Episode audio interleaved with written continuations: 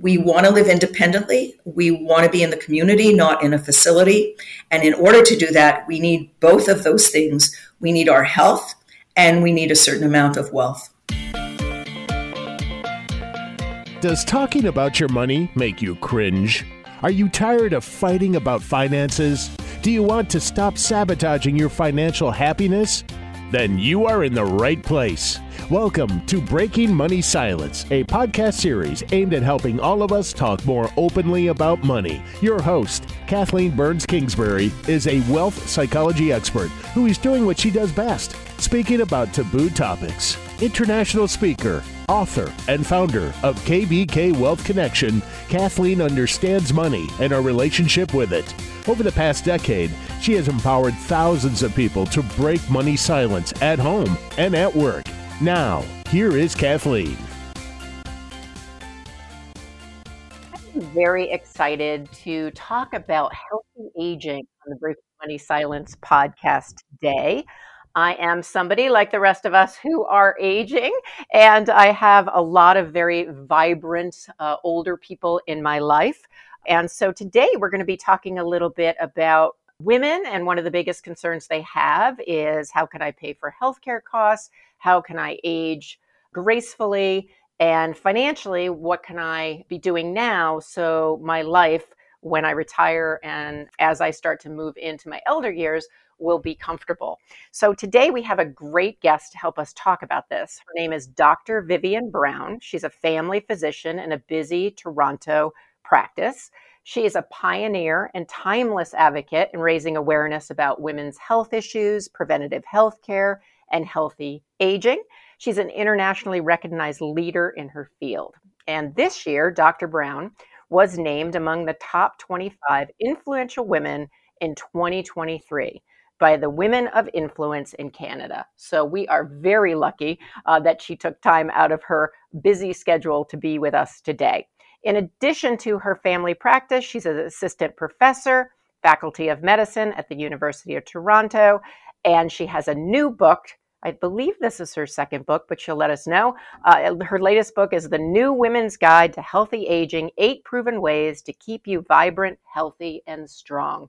Welcome so much, Vivien, to the podcast today. Thank you so much. It's really a pleasure to be here. And, and I think it's such an important topic. Um, so, really, I'm honored. Yes, no, I think it's great. I want to dive right in. But before we get to kind of the specifics for our listeners, I would love to just get a little background. You know, you have dedicated a large part of your professional life to this topic. And so I'm wondering why are you so passionate about empowering women as they age? Well, I, think there's two points that are really important. The first point is that everybody wants to live longer, right? Everybody wants to live into their older years. But we don't want to end up in a wheelchair in a long term care facility having someone have to be our caregiver. When we think about our older years or living longer, we want to be healthy. We want to be in the community, living independently. And to me, that's what preventative medicine is all about. It's about making the good choices now so that you can live an independent, happy life as you age. Because we're all going to age, there's no question about that. But let's make that healthy choices and, and live in an independent way. Excellent. And so I know there's a lot of talk, at least in my industry, and I imagine uh, with your focus on women in your industry as well, about the differences or the the research and differences between men and women. So when we're talking about healthy aging, specifically, what are some of the keys to healthy aging for women and are they different than men or are they about the same? You know, that's a really good question. So, one of the things that I think is really interesting is when we look at brain health. Unfortunately, 70% of new Alzheimer cases are going to be in women, and women are more likely to be caregivers for people with Alzheimer's. So when we're looking at dementia and chronic changes, we know that women are more at risk. Women are more at risk in terms of certain kinds of heart disease. We get diagnosed later. We don't do as well with bypass. We don't have as much surgery. So there's big differences between men and women. And what we know is if we don't focus on women's health, on what is important for a woman to be doing, it often gets lost in the shuffle. Women t- tend to be caregivers, tend to be taking care of older parents and younger children, and then as they age, they may be taking care of a spouse. And you know, Kathleen, it's really interesting. There's research that says as we age, male partners in a marriage find their spouse to be stress reducing, and female partners in that marriage, wives, find their partners to be stress enhancing. You know, as we get older, it's harder to take care of our spouse. And that is a, a significant issue because stress has a big impact on health. Yes, yeah, we'll get into stress in just a second, but I want to uh, unpack a couple of things there. Uh, one of the things is, you know, when you talked about what some of the research says, and am I correct in assuming that a lot of the research, at least historically on health issues, has been done with white men as opposed to really looking at diverse groups or looking at women populations? Absolutely true. Um, and one of the uh, organizations I'm involved with, which is an international organization, it's in Canada and in the US, it's called the Women's Brain Health Initiative. And part of our mandate is not only to raise funds for women's brain health, but to educate around women's brain health. Because historically in medicine, women were looked at being about two thirds the size of a man. So, with drugs, with uh, different diseases, with different goals, you would just estimate by about two thirds. And what we know is women are completely different. And it's more expensive to study women because of cycles and hormones and, and some of those issues. So, even when they do rat models, they tend to study male rats and not female rats.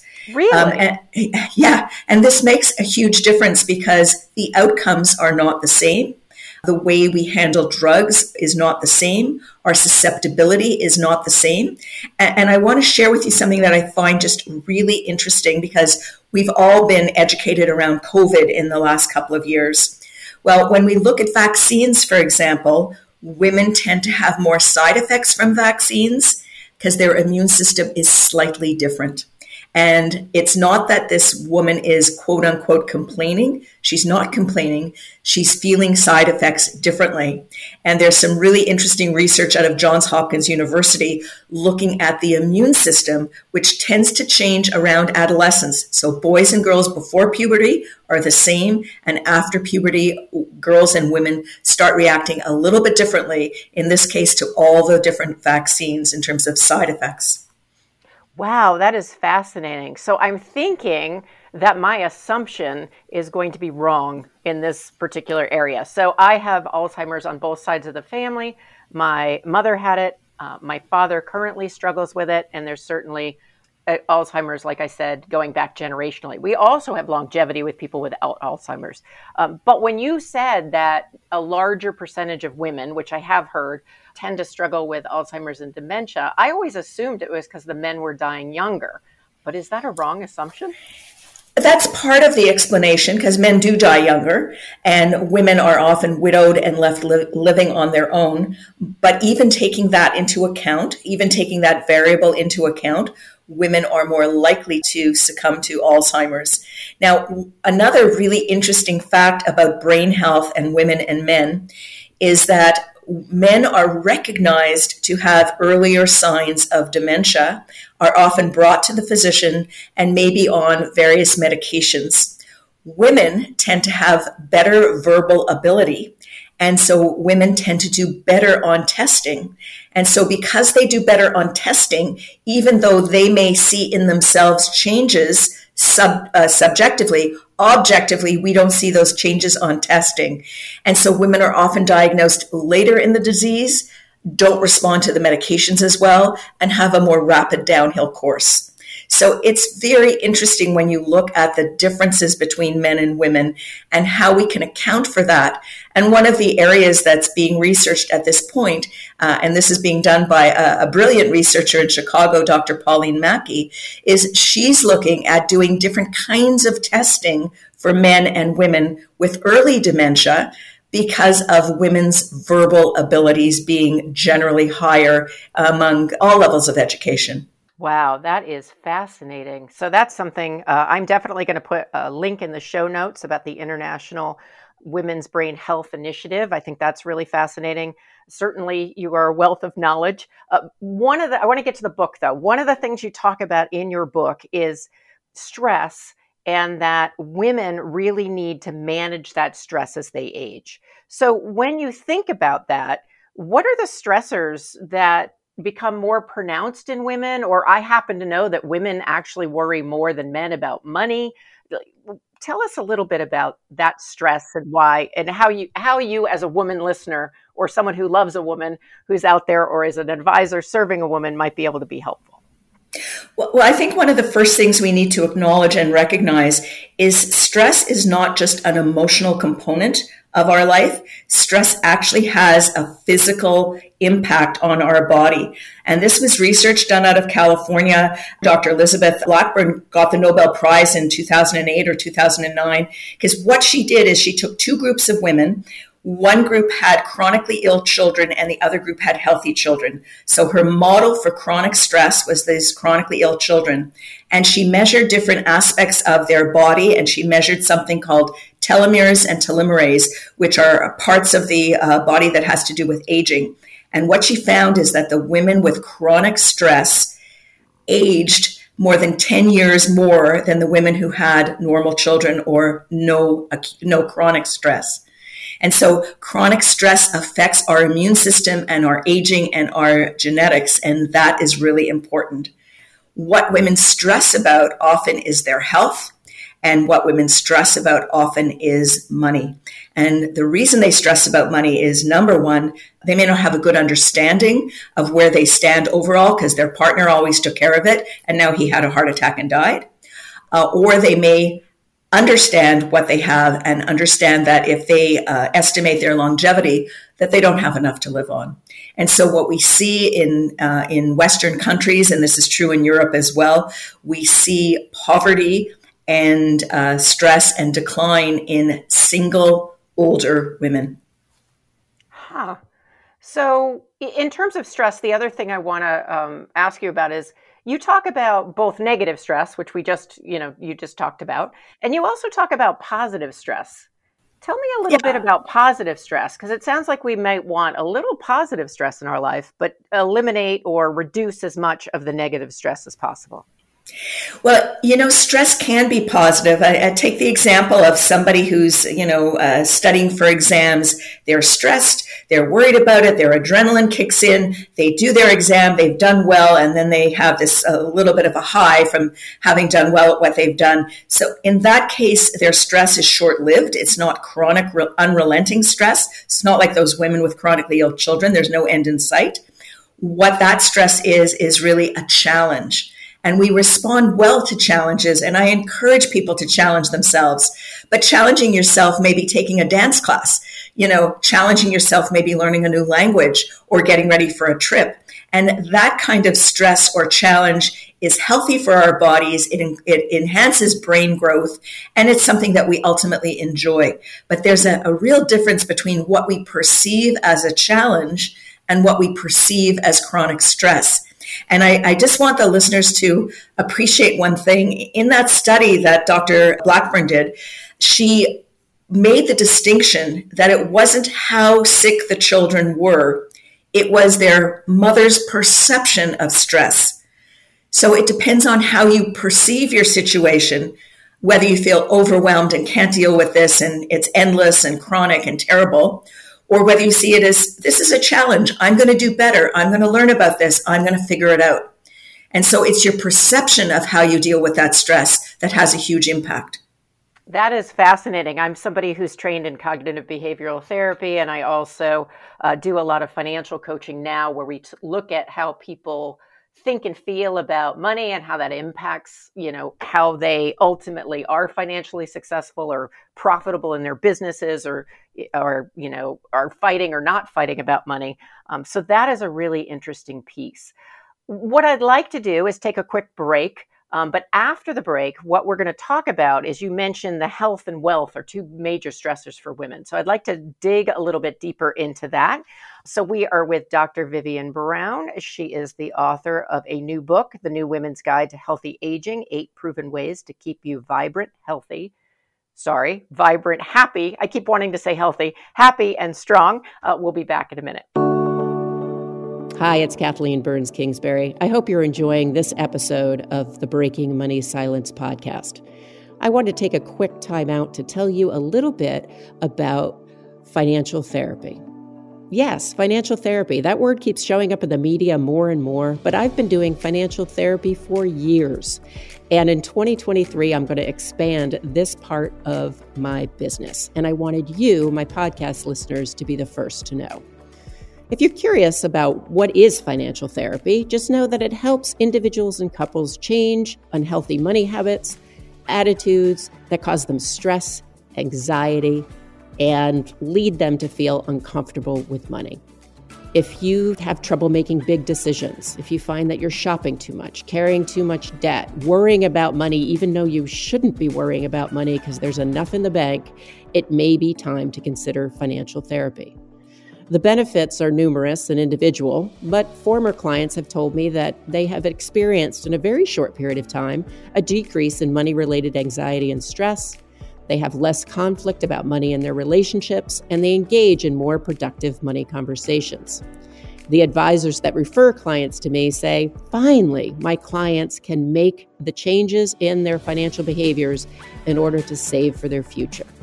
So, if this sounds appealing to you and you want to know a little bit more, I have a special offer. I'm offering a free 30 minute consultation to anyone who's interested in learning more about financial therapy. You can email me at kbk at breakingmoneysilence.com or you can go to the show notes, click on the schedule link, and set something up via my automatic calendar. If you're listening to this not on my website and you find that I don't want to do that, I would rather just reach out to you directly. Feel free to use my private email at kbk at breakingmoneysilence.com and shoot me an email letting me know you'd like to take advantage of this time limited offer. So, my hope is we'll chat about financial therapy soon. And now it's time to get back to our regular programming. We are having a great conversation with Dr. Vivien Brown about healthy aging. She is a family physician in Toronto. She's also an assistant professor at the University of Toronto, uh, internationally acclaimed, and she's written a new book that we're talking a little bit about uh, The New Women's Guide to Healthy Aging Eight Proven Ways to Keep You Vibrant, happy and strong. And so before the break, uh, we touched upon health and wealth being two big areas that women stress out. And I want to share one, uh, one or two quick stats. Uh, a recent uh, report done by Her Money, now that's Jean Chatzky's organization, hermoney.com, State of Women 2022, found that 58% of women worry about money several times a month. Now, one of the things that helped women worry less about money was if they worked with a financial advisor. Um, I'm sure there's other things that will help people around stressing less around money, but it's kind of interesting that if you get some support, you might stress less, but almost 60% of women are really stressed out. So, Vivien, tell us a little bit more about why you think money is such a major stressor in women's life and how that's tied to their health. So, I, I, know this is a generalization and it doesn't pertain to everybody, but overall, I don't think women have a huge background in financial literacy. I don't think women uh, spend a lot of time in their younger years uh, thinking about retirement. They're too busy taking care of kids, they're too busy taking care of older parents. And so I think women come to a certain age and realize that they don't really understand what they have, what they need, how it's going to be taken care of, and who's going to help them take care of it. And, you know, just the way I refer someone to a specialist, say an orthopedic surgeon, because they've got a back issue, I think women need the help of being referred to somebody to talk about their money situation, particularly when they suddenly find themselves alone. And uh, I see this in the practice. In the last couple of years, I've lost a number of patients to COVID, and I've got a number of women living on their own that weren't expecting to be. It was a very unexpected, sudden event for them. And so I think by not having the background, by not having financial literacy, by not having the day to day vocabulary to handle money because somebody has done it for them or with them and they haven't been the primary person involved, I, I think women are behind the eight ball. And when I look at health and wealth, and these two things go hand in hand, I really think that the whole key is about living independently because we want to live independently. We want to be in the community, not in a facility. And in order to do that, we need both of those things. We need our health and we need a certain amount of wealth. Yes, I certainly think that when you're widowed uh, suddenly, and that's very sad to hear about the people in your practice, and you don't have financial literacy or you weren't the point person, that that's really a hard thing. One of the things colleagues of mine and myself are really working at is really encouraging the next generation to get that financial education earlier, to participate fully uh, with their partners in financial meetings, um, to break money silence.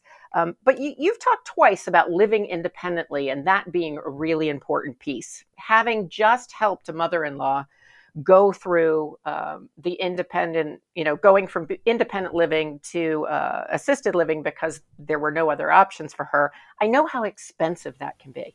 So, yeah. Two things. First is tell me why living independently is so important when it comes to healthy aging. And two, at least here in the United States, and it, I know it may be different in Canada, is really expensive to actually get the support that you may eventually need? Yeah. Um, so I, I want to answer that question about living independently, but I also wanted to acknowledge that as a female physician, when I graduated medical school, I had no financial literacy. I had huge debt and I had no guidelines on how to administer and run a practice. So it's not just women without uh, you know, secondary or, or um, university education. It's all of us. You know, uh, most of us did not have an education and a background in this area, uh, particularly as we're looking at a population over the age of 50. It just wasn't quote unquote fashionable. And uh, as a busy physician with children, it wasn't what I concentrated on or had time to spend, had time to, to really focus on. Um, when I talk about independent living, whether it's in an, uh, an, assisted living facility or somewhere else, it's basically being able to make your own decisions. It's being able to make your own decisions about your finances, about travel, uh, about what you want to do. And most people are anxious to stay in their own living environment. And so, whether that's uh, you know in the community that you've been raised in, or whether it's where you're living now, lots of people tend to move where their children have moved, where their adult children are now living.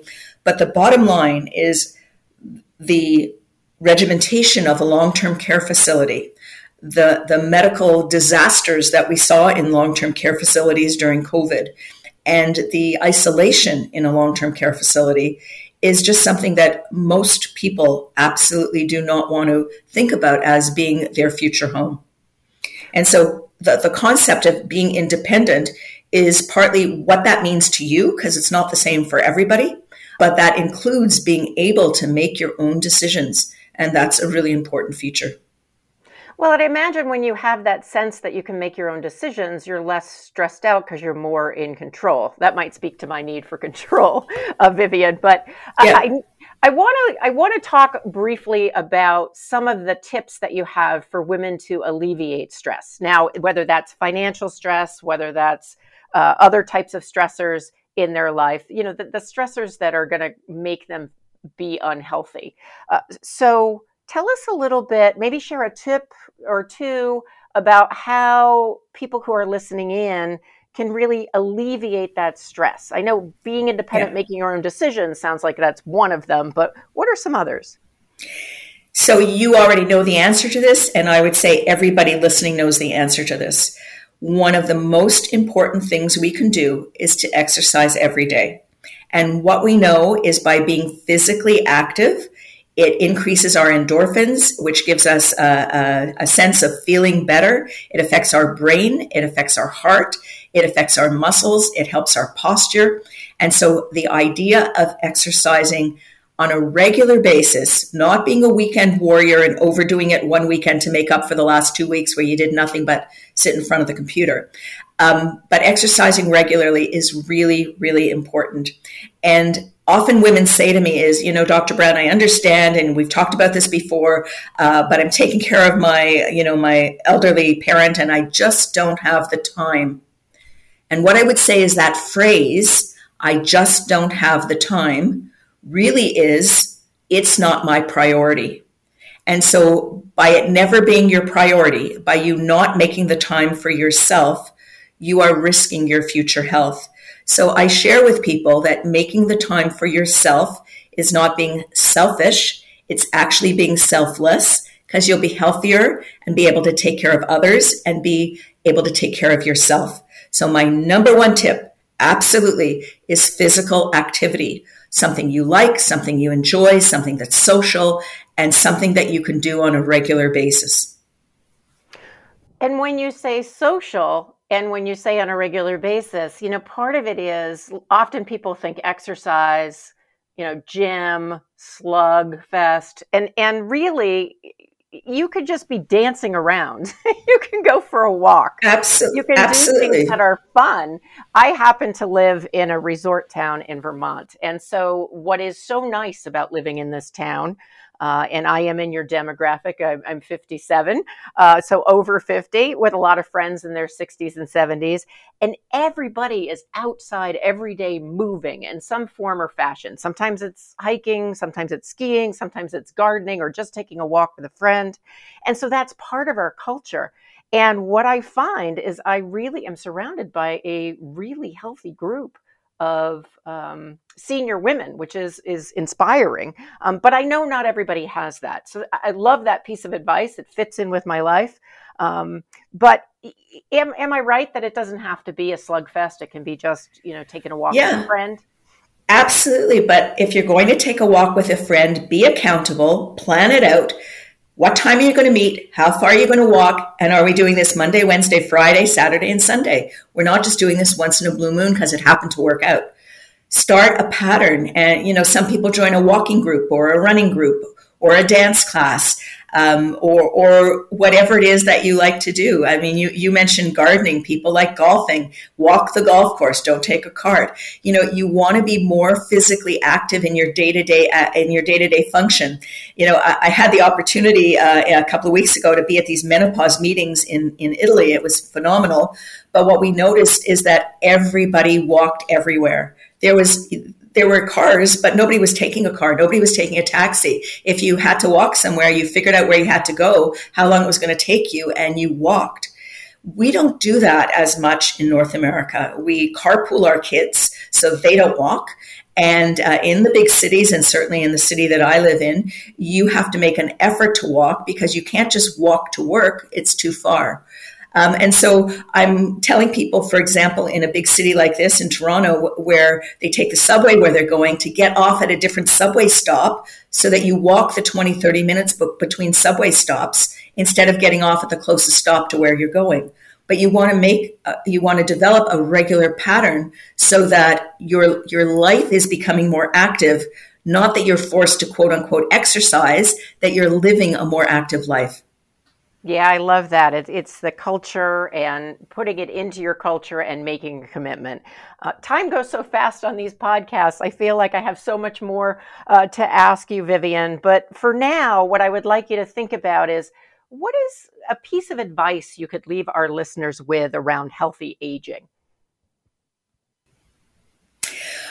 Well, that's a big question, but I think that my short answer would be it's never too early to start thinking about healthy aging, to start doing your planning, both financially and in terms of your health. And it's never too late to think about healthy aging. Even when we look at women over 80 in, uh, in long term care facilities, when they started to do upper body exercise, they were able to get from the wheelchair to the bathroom to the bed in an easier way. So it's never too early, but it's also never too late to start some good habits. And so, with that, I was debating whether to take a walk this afternoon because I woke up early and I'm tired. And now I am very motivated to get out there and take that walk because it's never too early and never too late. Um, you really are very inspirational. So, tell the people who are listening where they can find out more about your work and, more importantly, where they can get your book. Thank you so much. So I do have a website. It's drvivienbrown.com, all one word, D R V I V I E N brown like the color. There's a lot of information. There's some podcasts. There's some uh, links on the site, and people have found it very helpful. I've get getting good feedback on the website.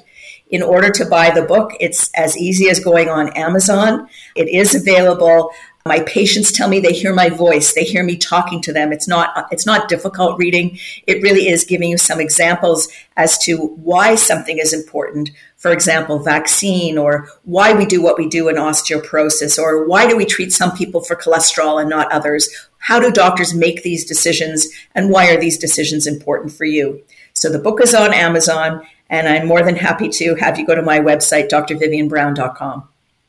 Excellent. Well, Dr. Vivien Brown, it's been so lovely to break money silence with you and learn a little bit more about uh, healthy aging. Well, thank you. Thank you for having me on. I think this is so important, both for women, but also for their partners. Thanks. Thank you for listening to Breaking Money Silence, hosted by Kathleen Burns Kingsbury, a wealth psychology expert, author, and founder of KBK Wealth Connection.